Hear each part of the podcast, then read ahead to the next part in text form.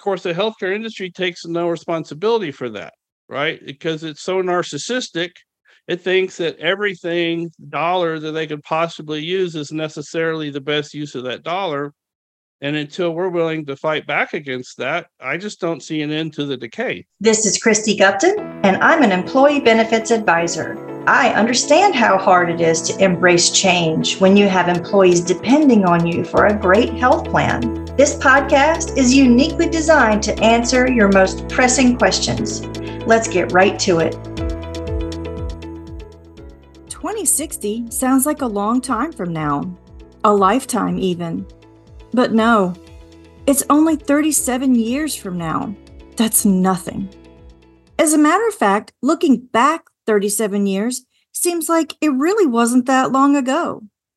That would have been nineteen eighty-six. I mean, that was a time when things seemed pretty good. Reagan was president, the economy was thriving, Guns N' Roses got their first recording contract, Microsoft went public, and Tom Cruise inspires generations, portraying a naval aviator in the movie Top Gun. Seriously, it seems like yesterday. So when we think about what the world will look like in another thirty-seven years from today, what picture forms in our minds? Are we already seeing the signs of a future we aren't prepared for? Are we burying our heads in the sand and ignoring what needs to be done now to prevent what's coming? These questions need answers. Some of those answers lie in the pages of a new book titled twenty sixty by Doctor Richard Young.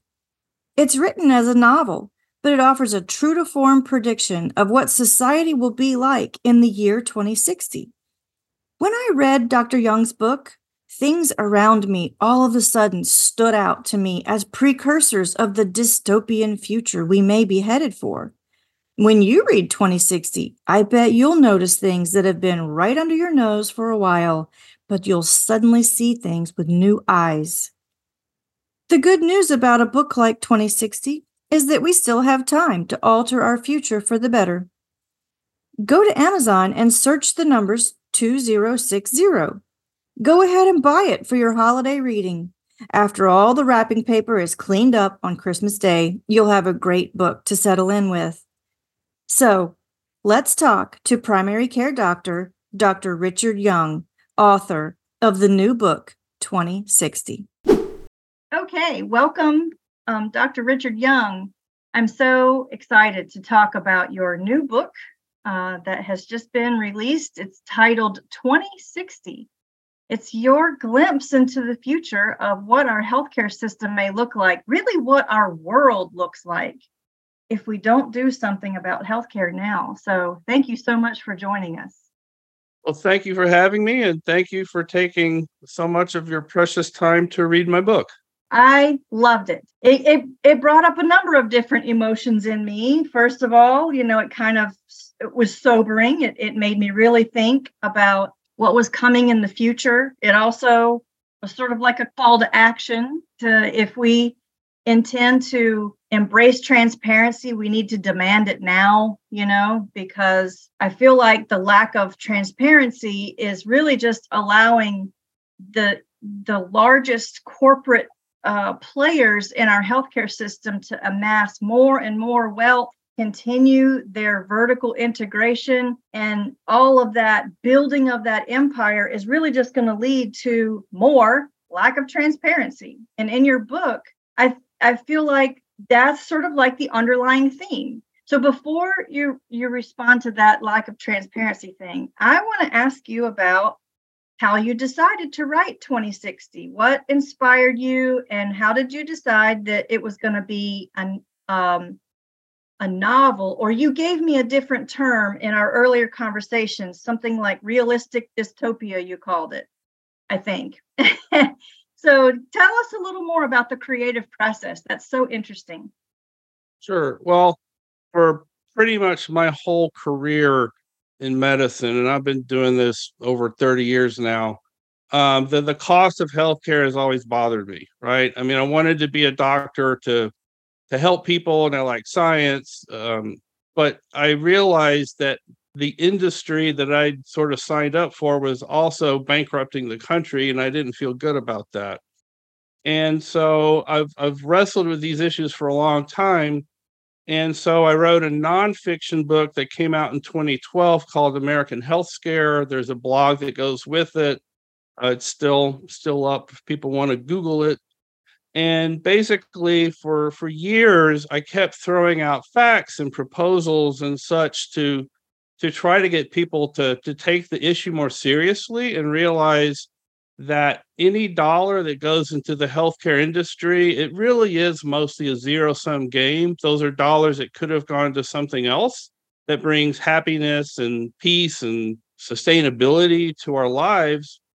And it just wasn't going anywhere. And I, as I reflected on it, I, I remembered lots of conversations I had over those years with people who are good people and they're smart people, but they were just locked into this sort of American mentality about the expectations of sort of economic inputs and outputs that are just frankly wrong. And that as I looked around the world at other systems and talked to G Ps from other countries, I realized this is like an American problem. This is other people who are smart and well-meaning. They, they think different about these issues. And I just came to the conclusion that the kind of arguments I was making um, for an American audience, though the, the big picture topics I talk about are going to affect the rest of the developed world. I mean, it's not just us who's going to have to deal with these long-term issues. But there, the the uh, there was an emotional block, right? The the truths that I tried to talk to these people about were so against what they were used to hearing and so emotionally difficult for them to hear. I realized that nonfiction was just not going to move the needle because I kept hitting this wall. And so in twenty fifteen is when I started this journey, and I spent two years just trying to figure out what is a story. Why do people listen to stories? You know, how do you write a novel? What are all the pieces that need to be in there? And so one of the principles that came out of my really just trying to start at the roots is that stories create empathy. And so what I'm really trying to do in twenty sixty is, is force people who are in today's world to have more empathy for their kids and their grandkids and the plight that we are throwing them into because of decisions that we're making now. And so, yeah, so as I got into it, I started writing it in twenty seventeen and um, just through drips and drabs and learning more about the process and having lots of nice people read some of my early work and give me feedback. And I hired some professional editors because I knew, okay, I'm I'm a novice at this. I, I need help to make this the best product it can be. And um, I, I did have the uh, reassurance to myself that uh, my there wasn't going to be a rush to the market. I mean, in other words, I didn't think there were ten other people trying to write a dystopian novel about our healthcare future. So I thought I had the luxury of time. And yeah, so it took me eight years to, to get to a spot where I was happy with what I, what I'd written. And I thought I was conveying not only the a factual message, but hitting some emotional notes that, that needed to be in there for people to react to it.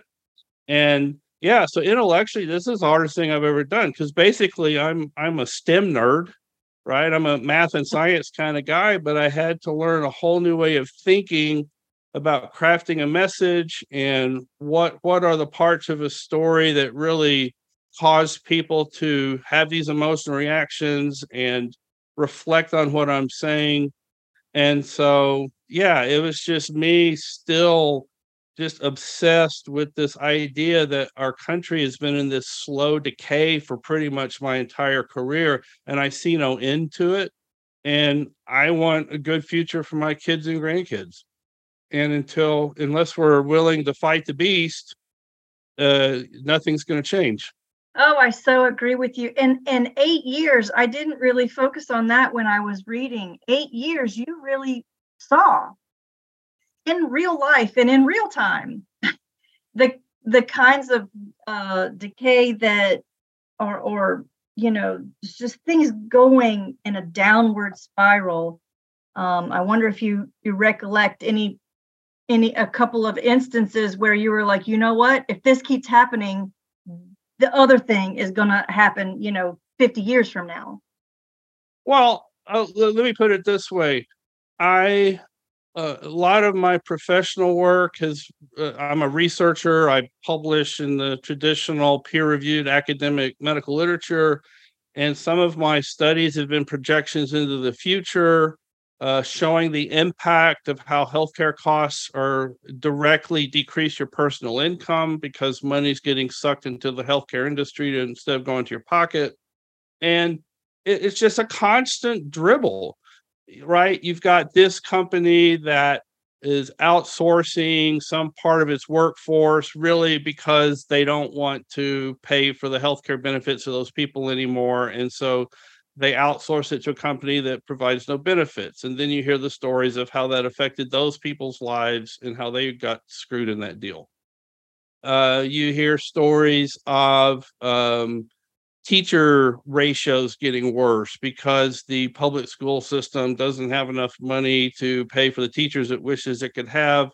It, it hires people who don't have education degrees because they're just looking for anybody who, who thinks they're willing to teach a kid and put them through some quickie educational psychology workshop and then cut them loose on, on the kids, right? So um, rusty bridges that aren't getting repaired because there's no money in the public coffers because a lot of the money that was there thirty years ago got sucked into the healthcare industry. And so now someday a bridge will collapse. And what, two years ago, three years ago, that, you know, one of the interstate bridges in um, in Pennsylvania collapsed, one in Minneapolis, I believe it was, collapsed, right? Yep. So yeah, that so that's the zero-sum game problem is is Um, you know, having a bridge collapse is also going to affect your happiness and your sense yeah. of safety and well-being. But one of the important reasons that that bridge didn't get fixed earlier is because your your county government, your state government, your employer has kept spending more and more money on your behalf for to go into the healthcare industry instead of going into your pocket or or other societal goods where that money could have been used.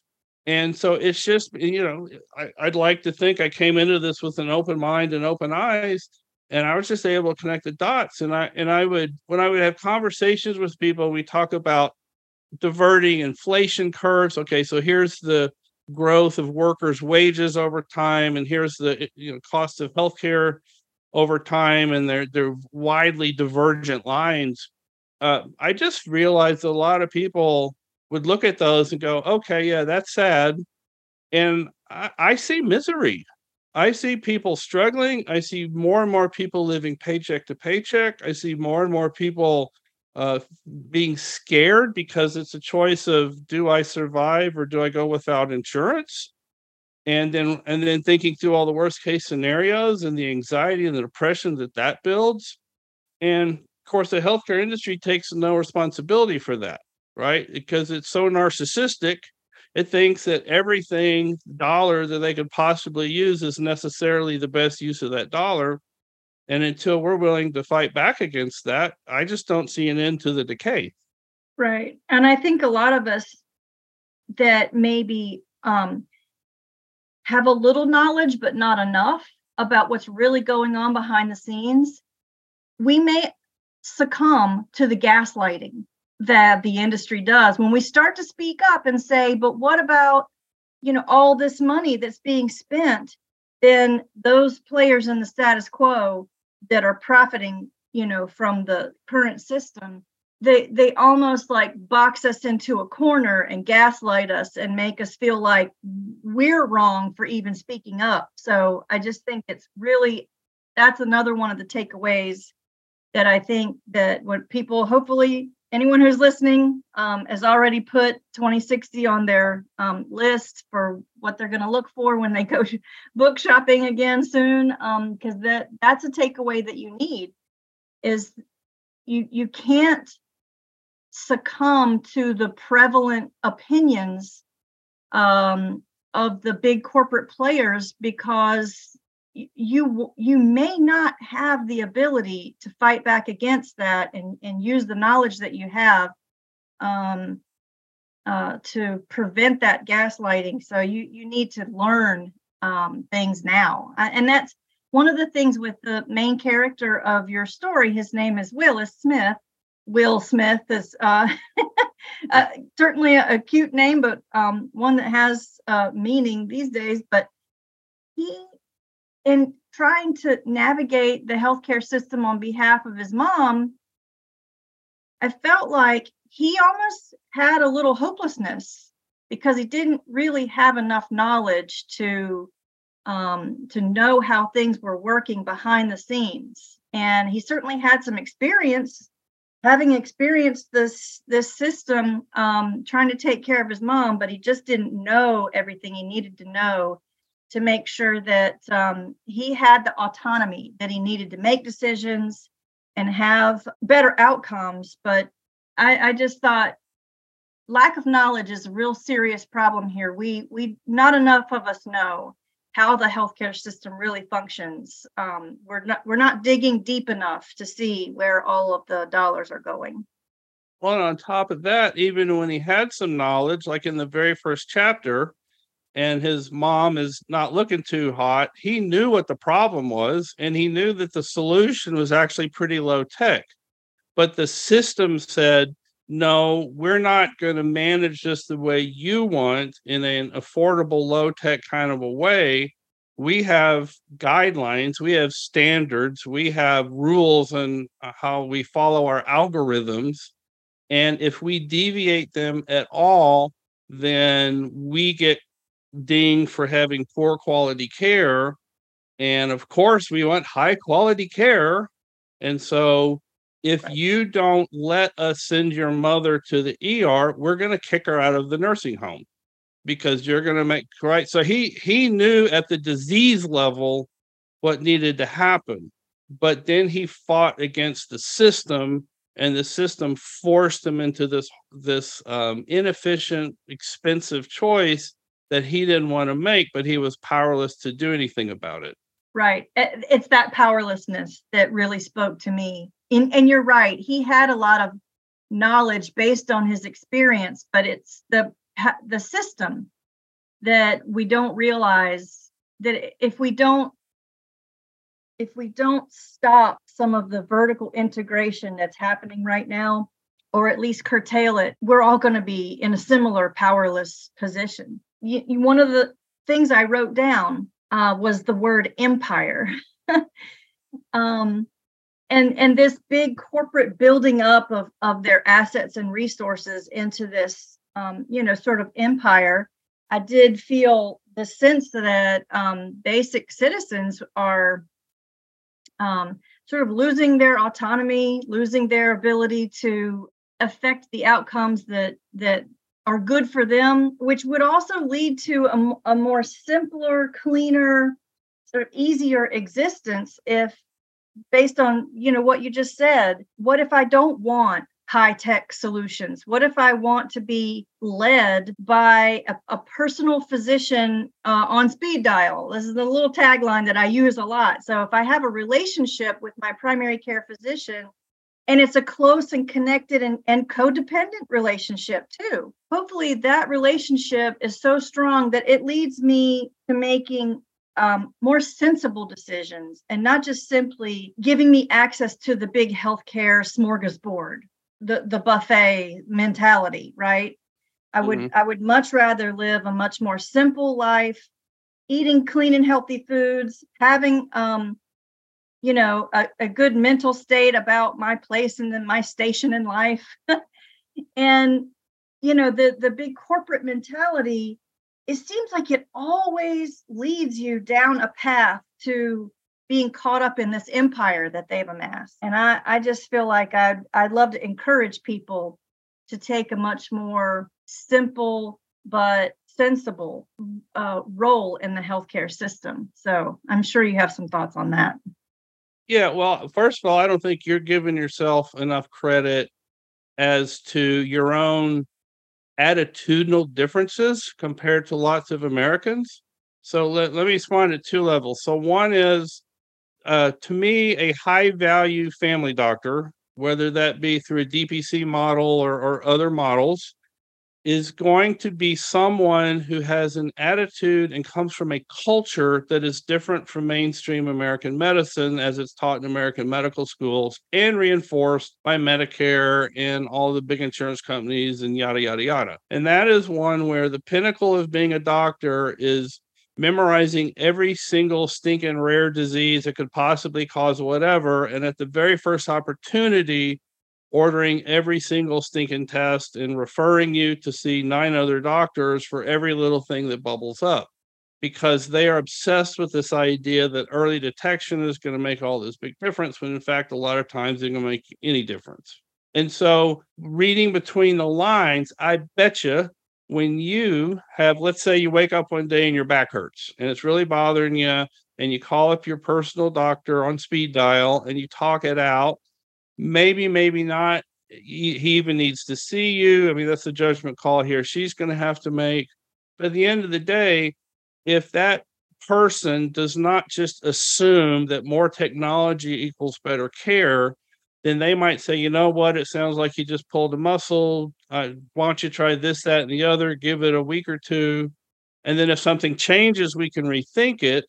But let's not assume that rushing you off to the M R I machine and the neurosurgeon's office is going to improve your health, right? So you, you are a partner in a new attitude about what a healthcare system is even supposed to provide for you in the first place. And the next answer is what I would love to see happen, and I really talk about this more in American HealthScare, is to take people like you And, and group them together in an insurance pool. So, and, and ideally, it's it's a nonprofit insurance, like the way the rest of the world does it. Um, so I'm not I'm not trying to take away an option from anybody. If an American says, "Nope, I don't care about that attitude. I want to see the specialist at every possible drop that I demand, and I want the most expensive medicine that's the newest because it must be better." I'm not trying to take that option away from people. I'm just saying, okay, you people who have that attitude, you go pool yourselves in a risk pool over there. And then let's take the people like you who have a much more, uh, let's say, suspicious attitude about the benefits of the healthcare industry, and we put you in a different pool. And then the cost difference will be huge. And then you will have more money because it's not going to the healthcare industry. And you can use it to not live paycheck to paycheck. You can use it to buy a car that's less likely to break down, to go on a vacation, to all the other things that bring happiness and peace and health to your life that have nothing to do with the healthcare industry. So, yeah, so what I do in the novel is I present a, a fictionalized way that a group of Americans could possibly pull something like this off, but be kind of under the radar and and do it in a way where the the the lawyers, the police, the the Medicare um, regulators, the insurance company people don't. It, it's hidden from them for, at least for a while. Mm-hmm. You know, one of the things that you portrayed in the book, I already saw it in my own little town. So in your book, fast forward several decades, some of the uh, larger, more um, affluent neighborhoods have been turned into almost like apartment buildings, but they didn't necessarily change the layout of the the, the nice uh, big home. People uh, like your main character just rent a room in what was, you, you know, uh, an affluent neighborhood. And instead of having A, a beautiful green front yard and lots of gorgeous landscaping that's pleasing to the eye, the, the front yards have been paved over and turned into parking lots. Because obviously, if you rent a room in an eight bedroom house to eight different people, they're going to have to have their own transportation, right? So, Doctor Young, I was driving through my little town in Western North Carolina last week and I saw it happen. I mean, it was already paved over and there were, you know, four to six vehicles parked in what otherwise would have been a grassy green front yard.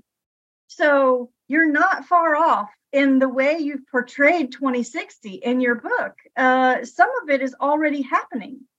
So, you know, I think that um, aside from reading your book to get inspiration, what else can people do today in twenty twenty-three to help prevent um, what might occur in twenty sixty if they do nothing today? Uh, well, the journey's difficult, and there's several sort of attitudinal shifts that I think people need to take. First of all, you have to realize that even your local hospitals, your local doctors aren't necessarily your friend in this. Okay, they're they're going to want to hold on to the system we have.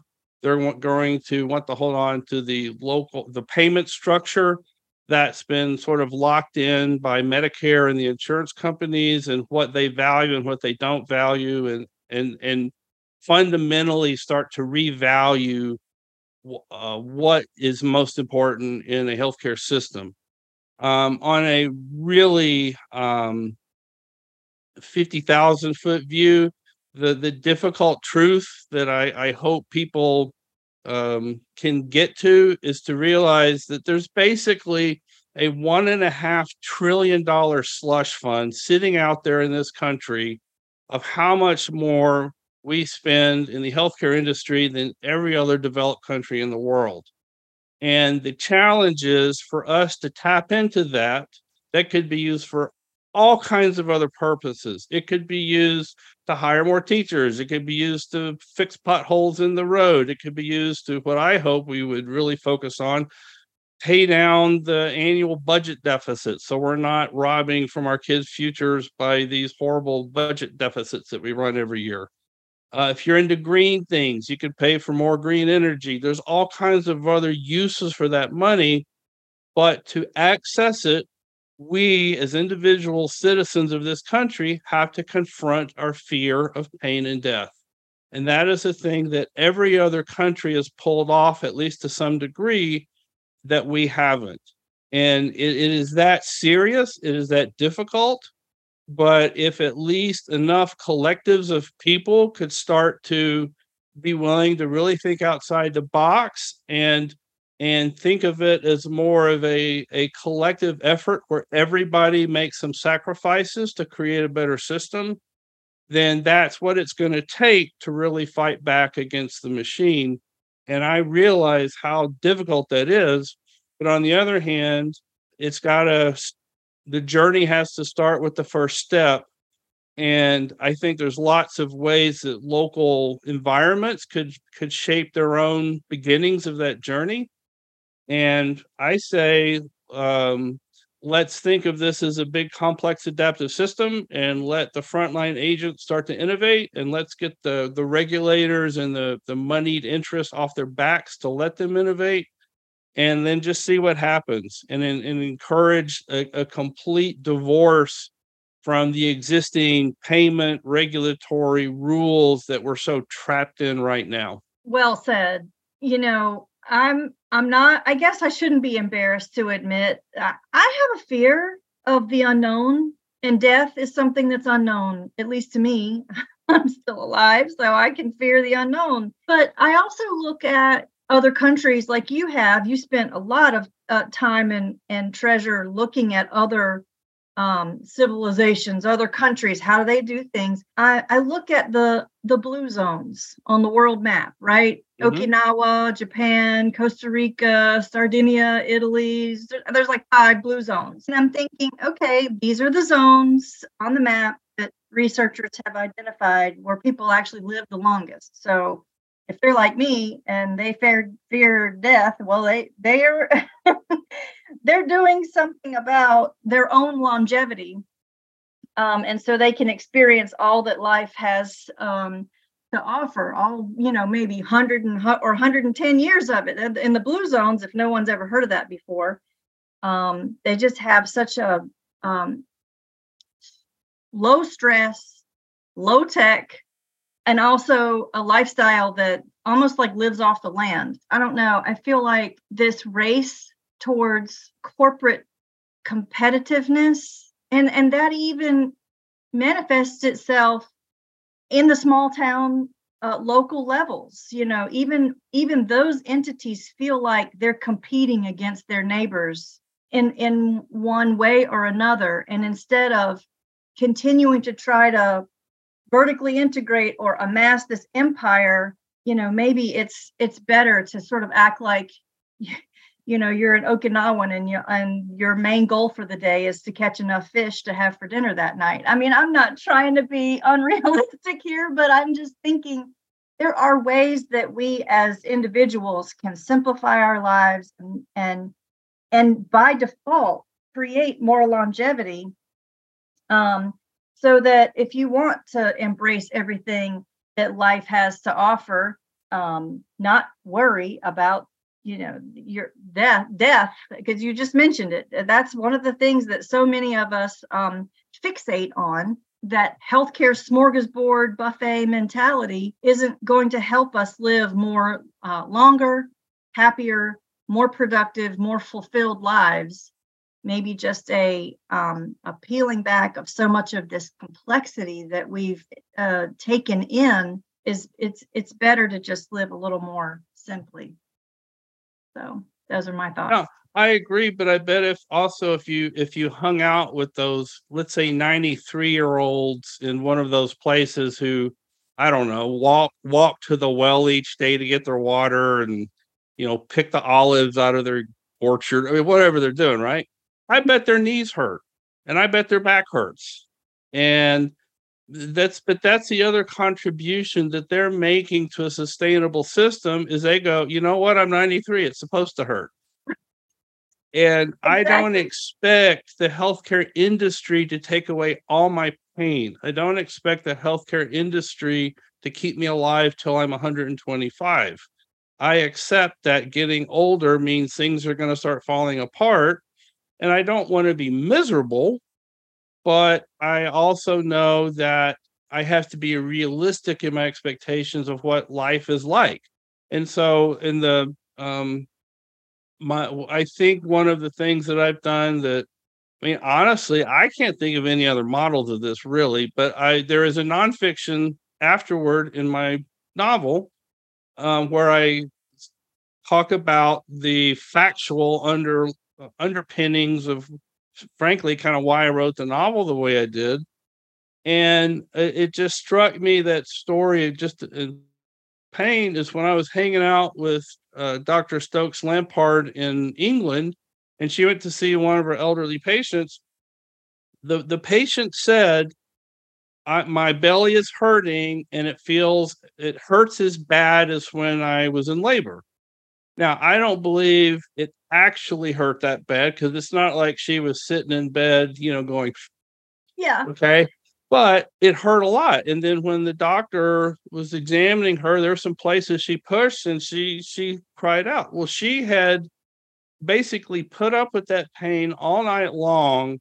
And uh, another resident of this, let's call it like assisted living kind of a facility, um, had sat with her just to comfort her, and they waited till the afternoon for her personal doctor to come see her.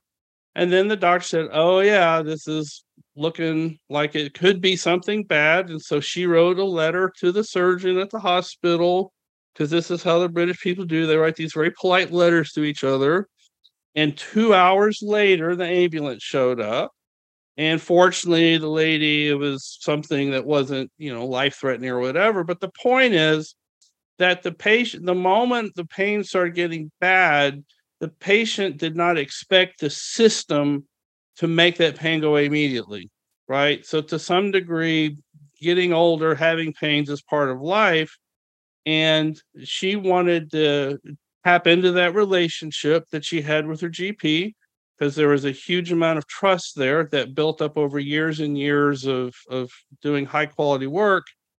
And, and by, by implication, the patient was accepting a tiny degree of risk.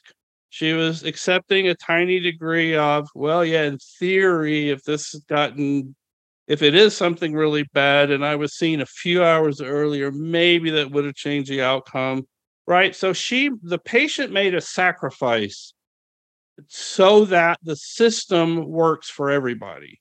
And that is the mentality that I think is a constant theme in all these other countries that I've visited. And and I'm not saying the citizenry even is that aware of it, but it's very clear. Sometimes they are. Sometimes they're they're very they're they're very clear about, yeah, I realize that this this thing might have helped my mother just a little bit, but look, I mean, there's lots of other people that needed it more than my mother, right? I mean, how many Americans talk like that? Right. But that those are stories that I heard from just Joe and Jane Q, um, British citizen, as I was asking them about their healthcare service. And that to me is where this sort of even American business model of a solution falls short. Because when I hear cons- your typical consultant or pundit about where we need to go, The, what I find is that the business slash finance people, they're, they're absolutely right in that they recognize American healthcare costs too much, but their solutions are just applying the tools of business. And it ultimately, so many of their sort of final uh, destinations, let's say, is, and we need to please the customer, right? The customer wants care faster. The customer wants everything done as conveniently as possible, when they want it, how they want it, right? Because this is how you sell more hamburgers and dresses, right? Mm-hmm. You you you're pleasing the customer.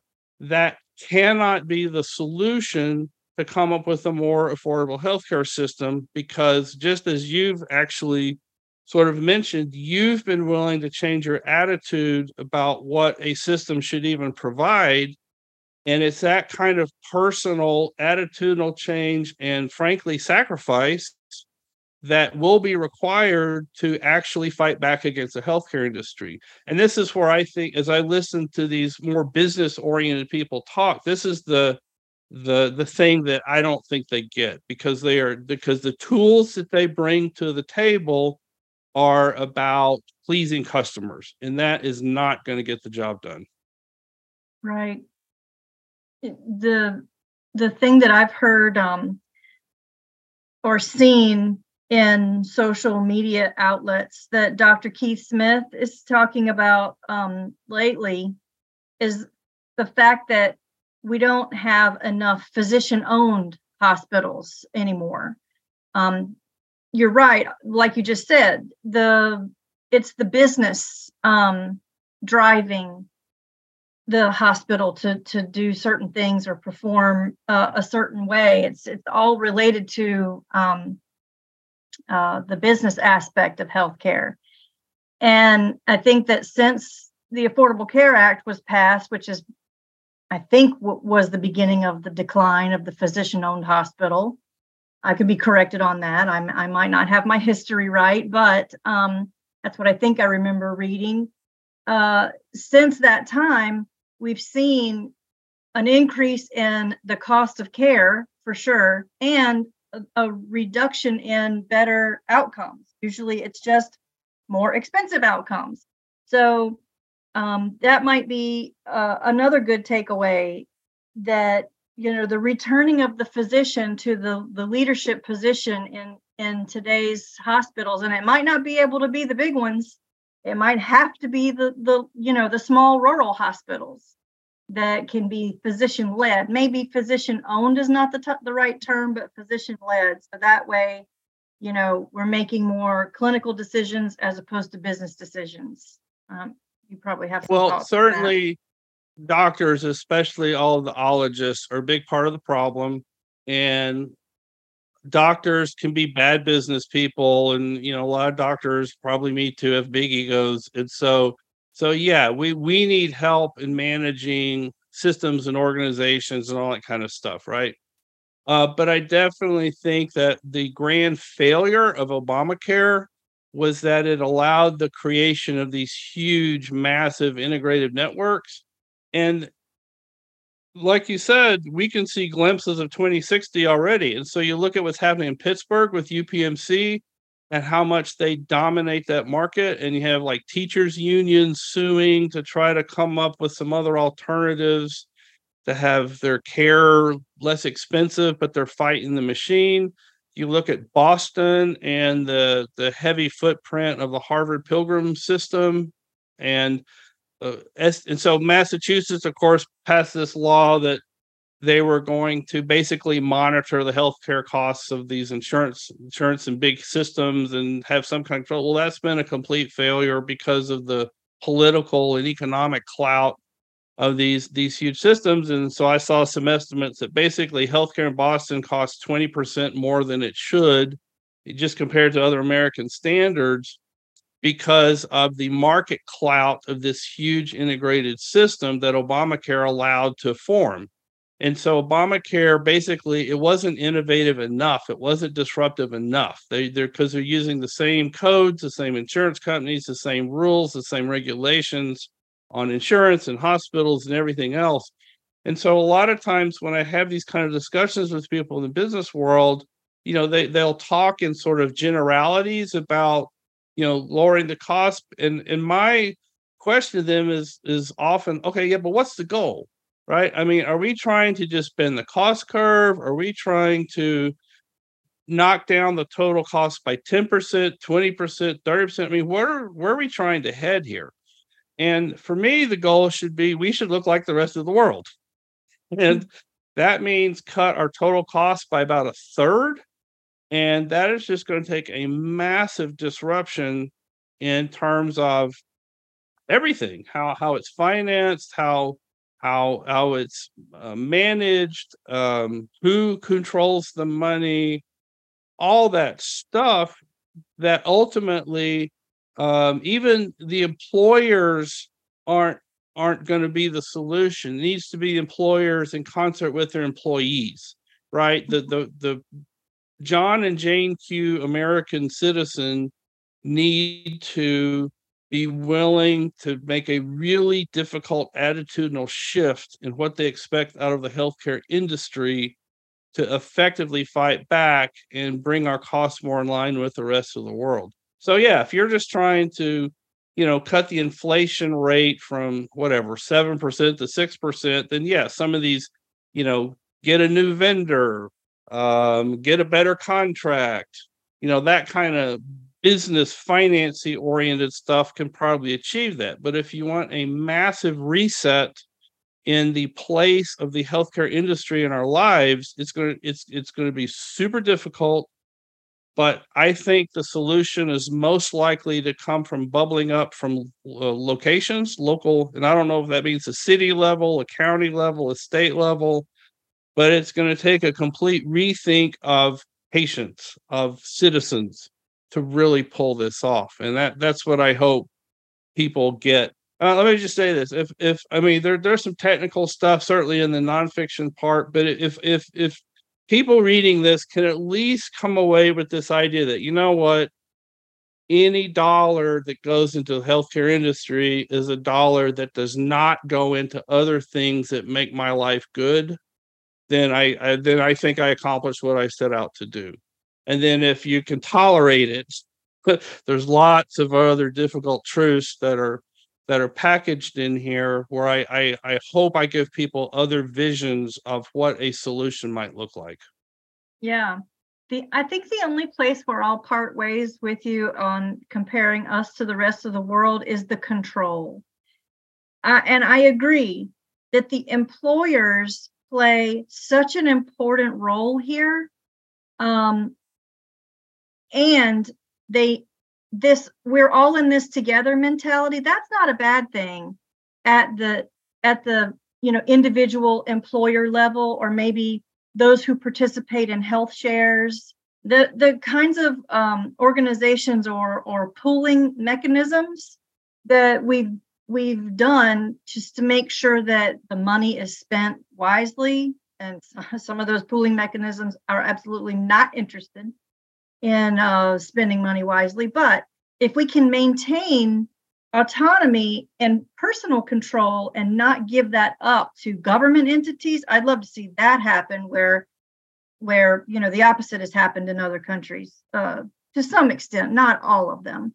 I, I love what you're saying there. Um, in, in your book, I think that what's really helpful to know is that as diverse as our population is, I mean, we have all kinds of skin colors, all kinds of, you know, ethnic backgrounds that are, you know, right here in the melting pot that we call the United States. Many of those different cultures experience our healthcare system very differently. I, I won't give away uh, the writing of, and and what you're, the story that you're trying to tell. I'm not going to give those uh, um, give those things away, but I think it is going to be interesting for the people who read your book, those who really want to take the resources that are right there at their fingertips and do the right thing with it. But then, you know, that doesn't necessarily fit the definition of what the system or the government deems what they should have done with those resources. And so that's, I think that's the only place I, I want to go in a different direction with you on what you just said. I just, I like the idea that we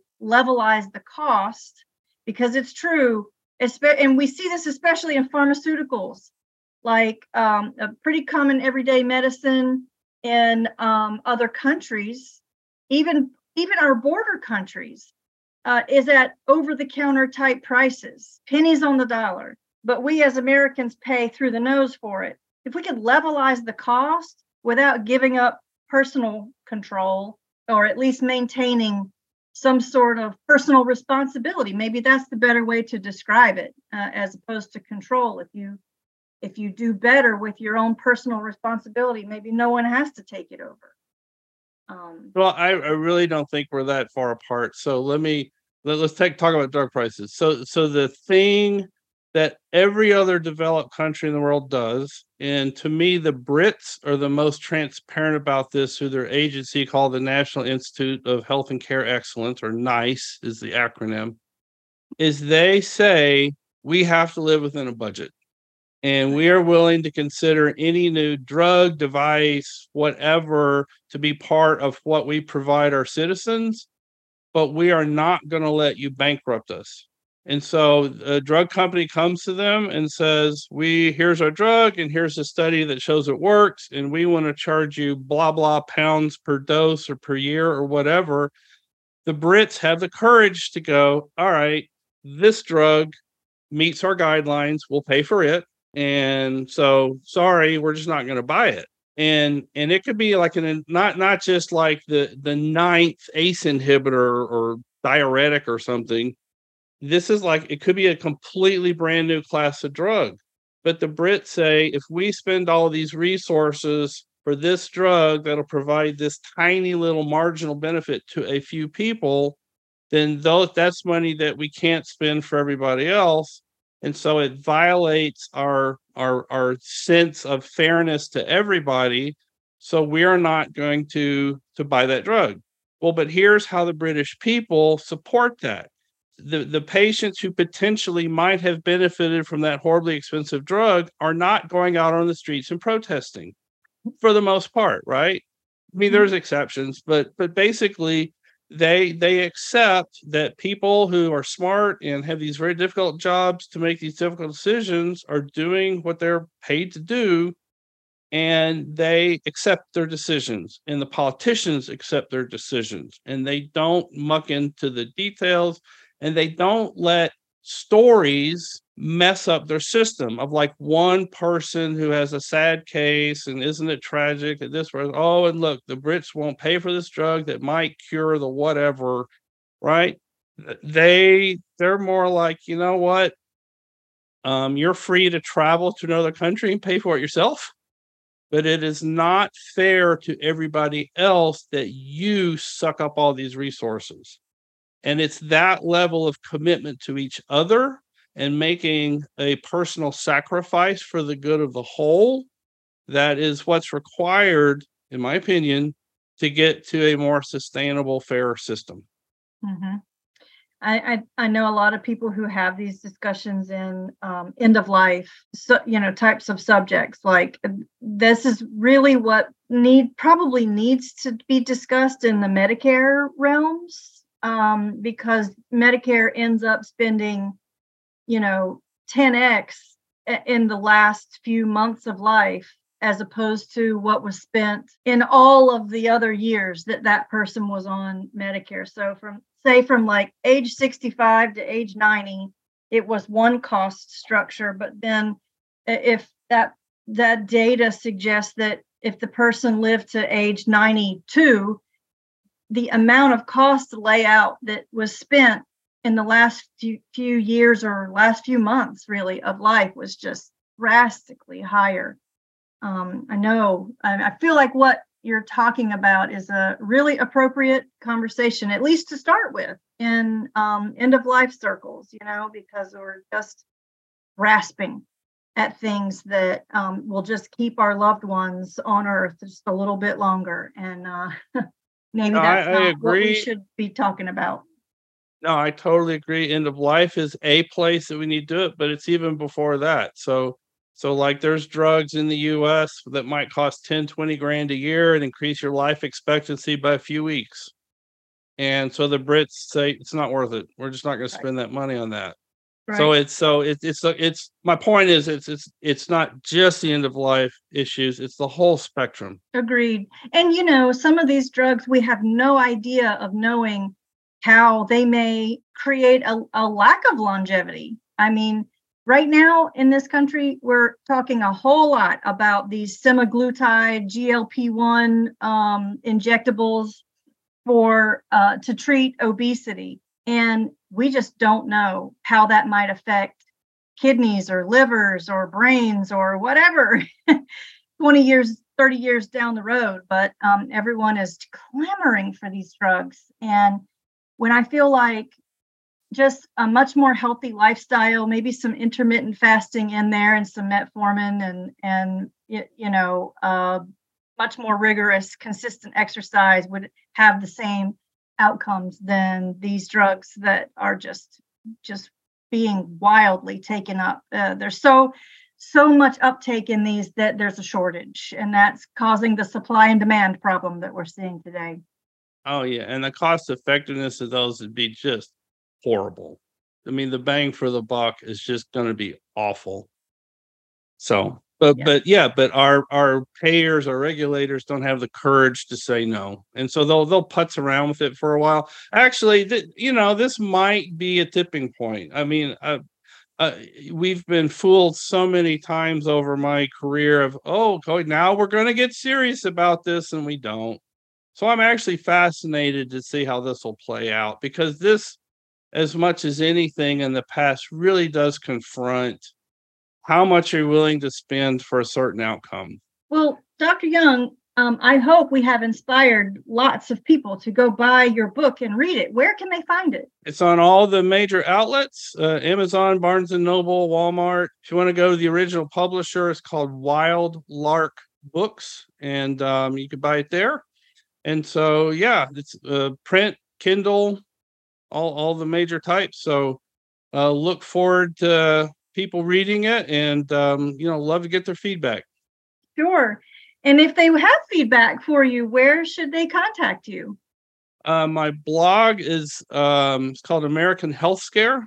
And um, there's ways to contact me through that or um Um, actually, I have a side private practice, so there you actually, if you can't find other ways, you can actually send me a message through that. So yeah, love to help people be able to confront these difficult truths and come up with their own local solutions for a massive problem.